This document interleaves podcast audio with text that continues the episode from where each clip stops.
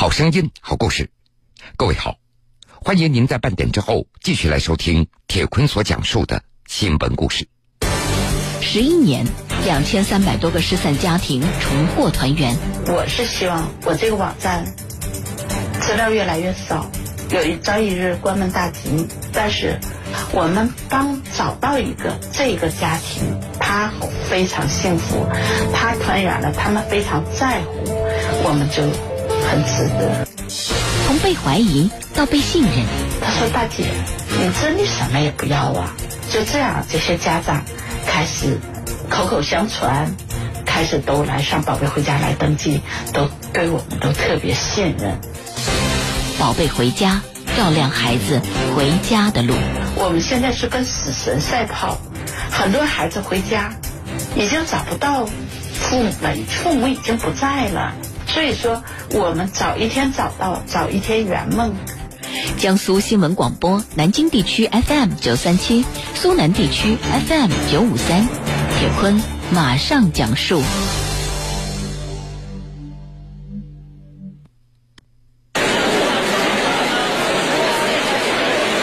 三月十三号的上午，全国人大代表、宝贝回家志愿者协会理事长张宝燕走上代表通道。向全国媒体分享自己多年来帮助被拐儿童找寻家人的心路历程。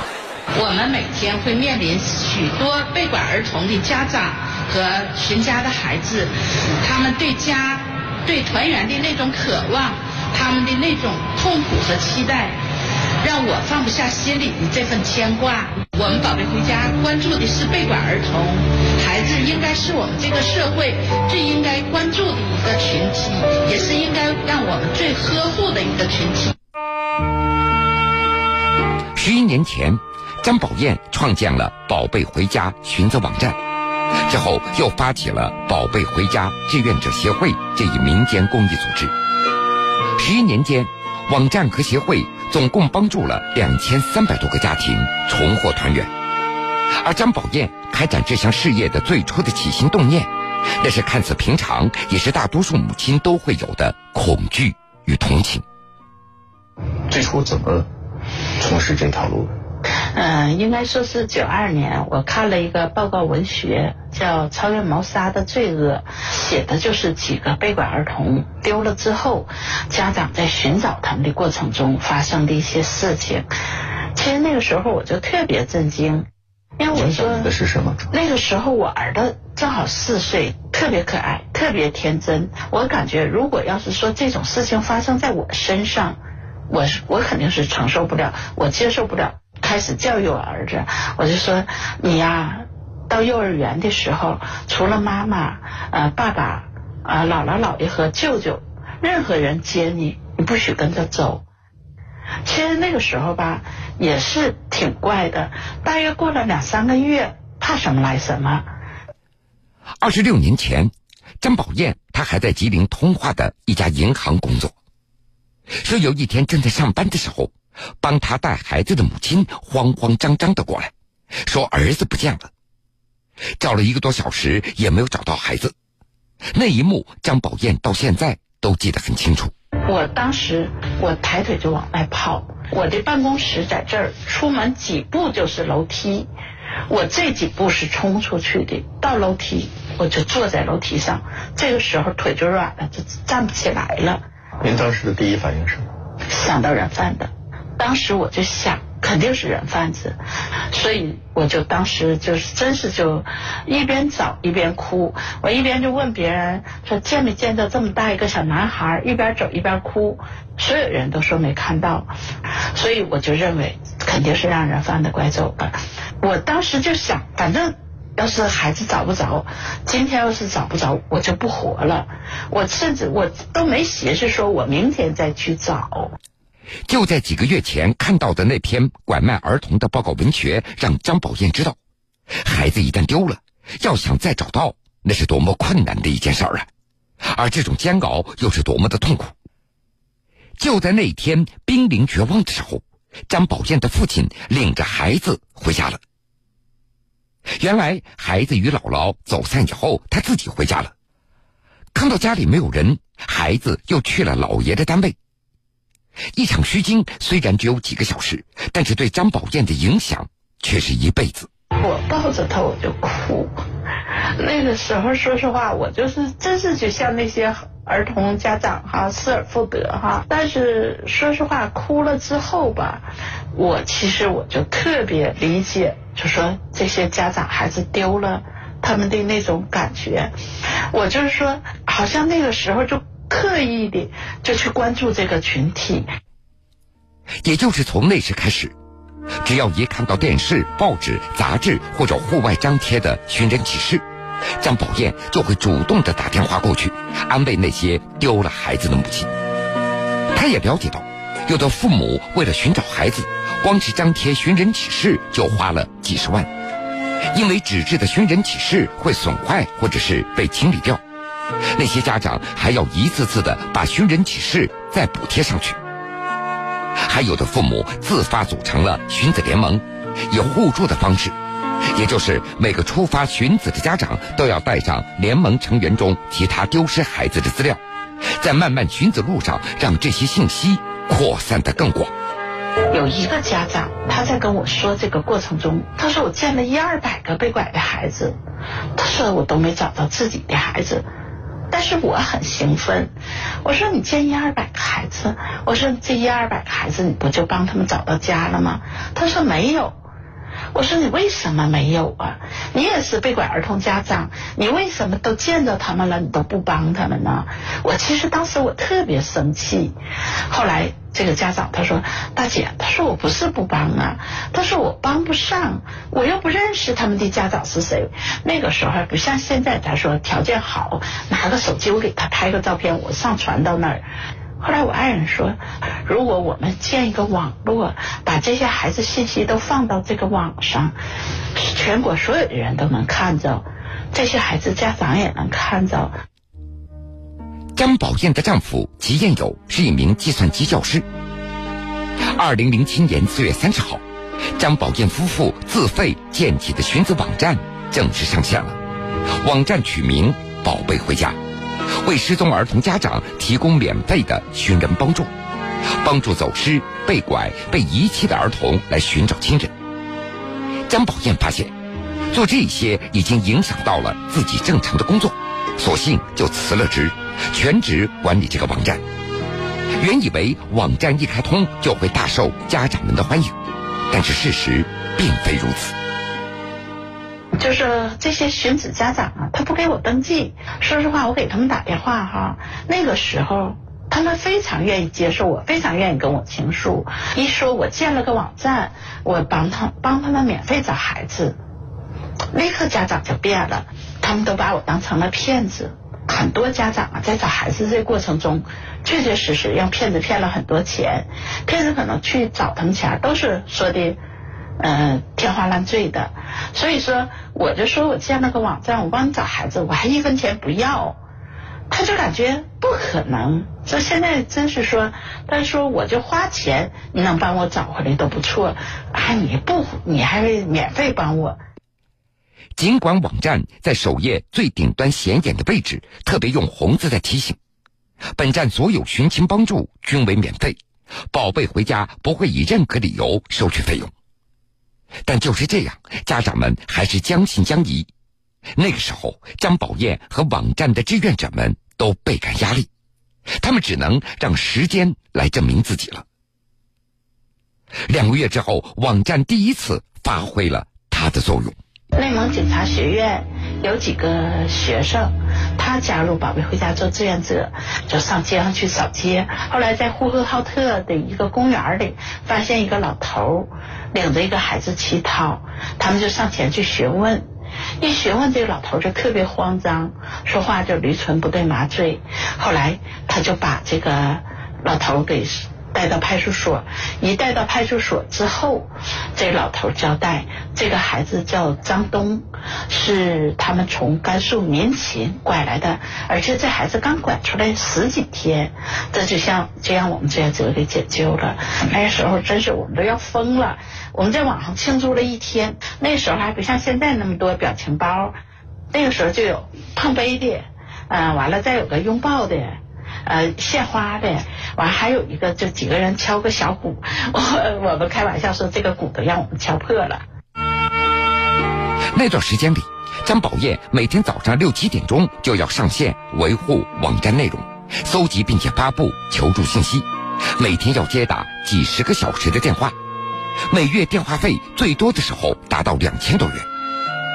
张宝燕与丈夫还先后六十多次南下北上，奔赴解救孩子的第一现场。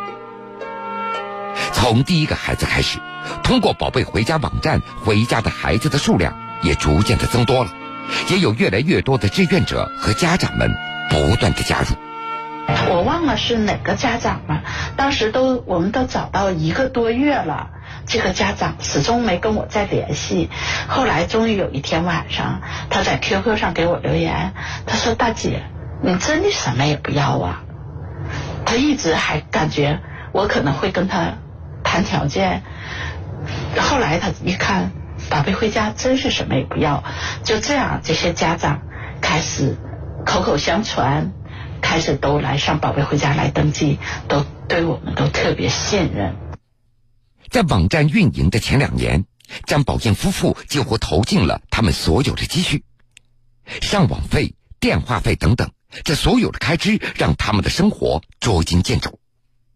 一些爱心企业也要主动的过来捐助，但是张宝燕夫妇刚开始他们都坚决的拒绝了。有的说我那个为了作秀，为了炒作；有的说我们为了骗钱。我说我要是收了人家赞助。这不就一下就坐实了吗？但你也没工作，你怎么来解决就是啊？也有压力，但是因为我还是有点一根筋，我就感觉我不想让别人说三道四。嗯，我说我也就说本身我就没有什么其他的企图，所以说我说你要是说做这个事情半途而废吧，咱说我感觉对不起这些家长。有几个家长，他每天哈就是那个时候 QQ 嘛在线都是亮的，我每天都看他们 QQ 亮亮到后半夜，我就说你们怎么还不睡觉啊？他们说看网站，我那个我记得当时是那个李俊宏的妈妈，她说大姐，她说再看一会儿，嗯，也许过一会儿我儿子的信息就挂网上了，那个时候我就知道我这个网站对这些家长。意味着什么？他们天天就这么天天看着这个网站，我就想，我怎么困难我也得坚持下去。我要是说这个网站关了，可能这些家长就是心底的最后那么一点希望，可能是都给他们磨灭了。为了能够让网站持续的运作下去，最终张宝燕接受了一些不要回报的企业的捐助。如今网站已经成规模运作了，网站员工的工资那是政府公益岗位所解决的。在所有人的合力之下，寻亲成功的案例不断的在刷新。在张宝燕看来，最应该感谢的就是志愿者了。目前，宝贝回家平台已经汇集了二十八万来自全国各地的志愿者。我们这些志愿者，他们是一分钱报酬没有的，但是他们却天天，真是说默默的付出哈，辛苦的那个工作，他就会跟这个孩子沟通，启发这孩子记忆。我记得有一个孩子就记得他村里一个傻子的名字，说叫什么什么傻子，后来就是通过这个傻子的名字，我们就找到了。是不是任何一个细小的线索都可能成为找到孩子的一个价值？对呀。你像我们还有一个叫罗刚的孩子，他就记得说家里有什么人他都不知道，记不都不记得有没有什么爸爸妈妈呀、姐姐哥哥啊，但是他记得说他被拐前几个月，他们家门口修了一个四车道的沥青路，离家不远的地方有一个九十度的拐角桥。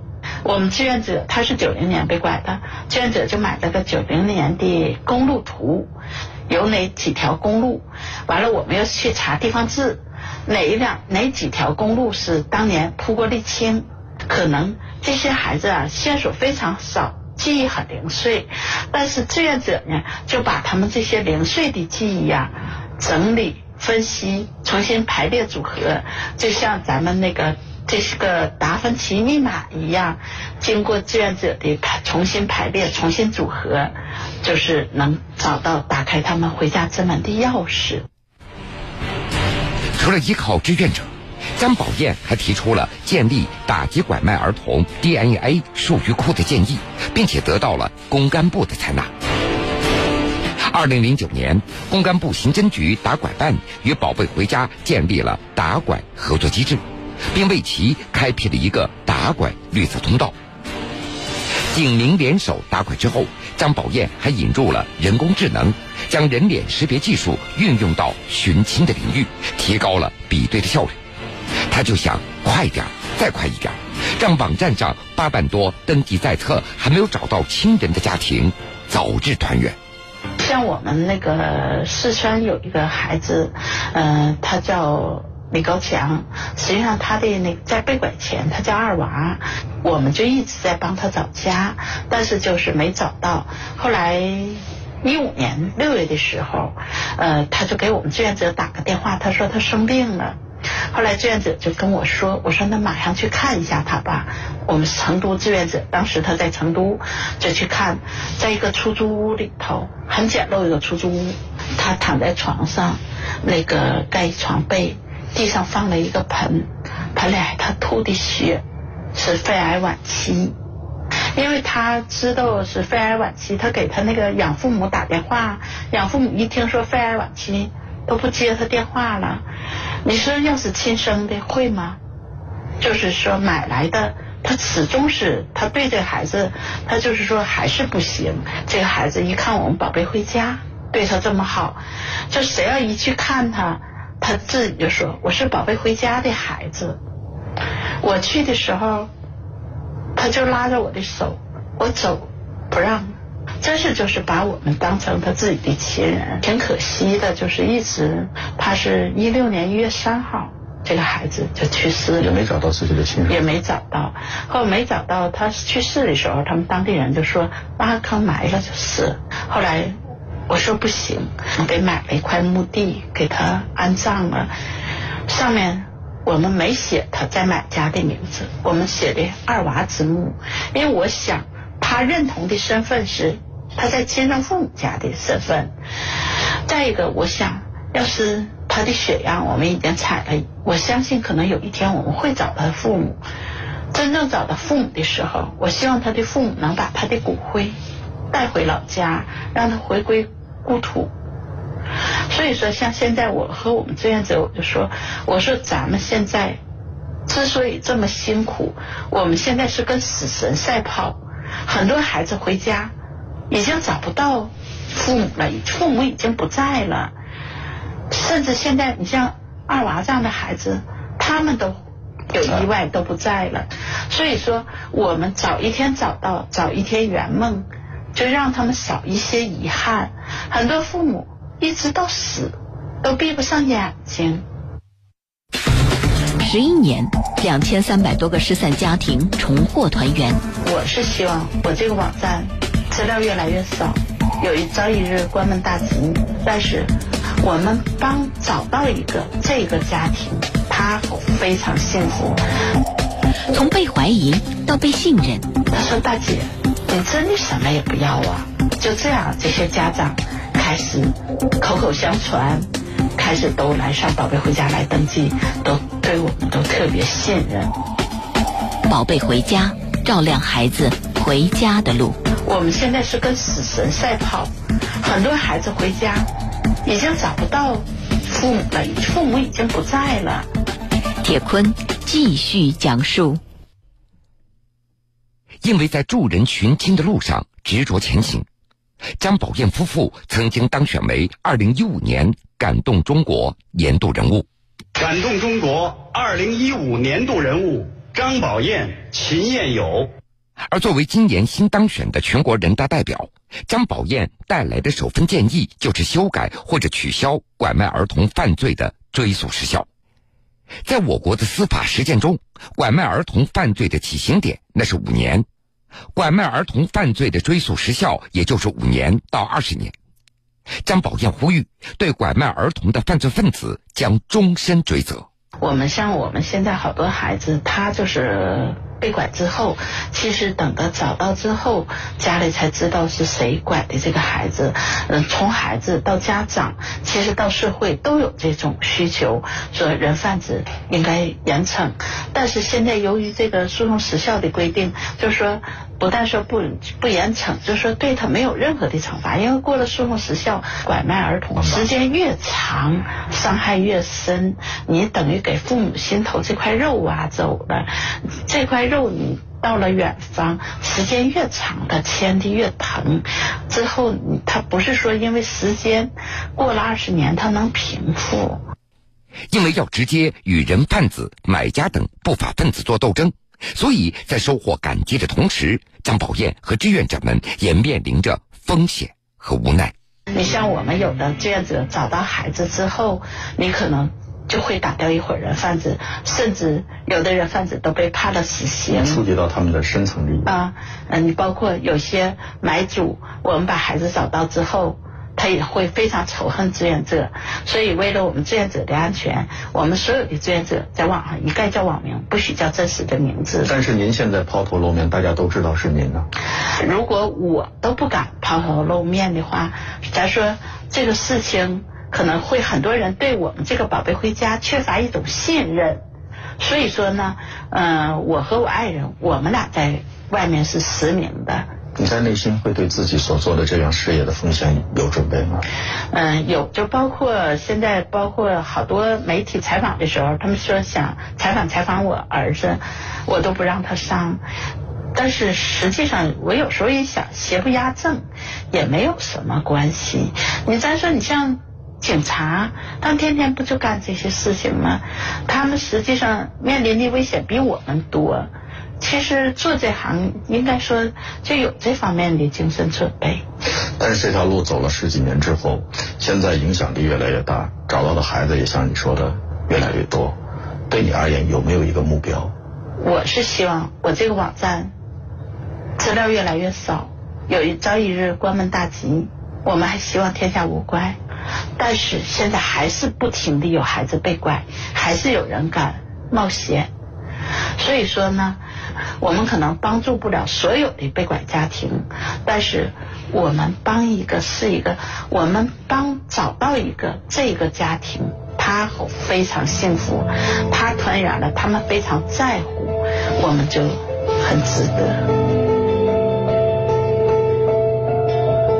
截止到今年三月二十五号，已经有两千三百二十二人通过“宝贝回家”找到了亲人。目前还有寻家宝贝四万零八百零八人。好了，各位，非常感谢您收听了今天全部的新闻故事。我是铁坤，想了解更多新闻，敬请关注我苏客户端和江苏新闻广播官方微信以及微博。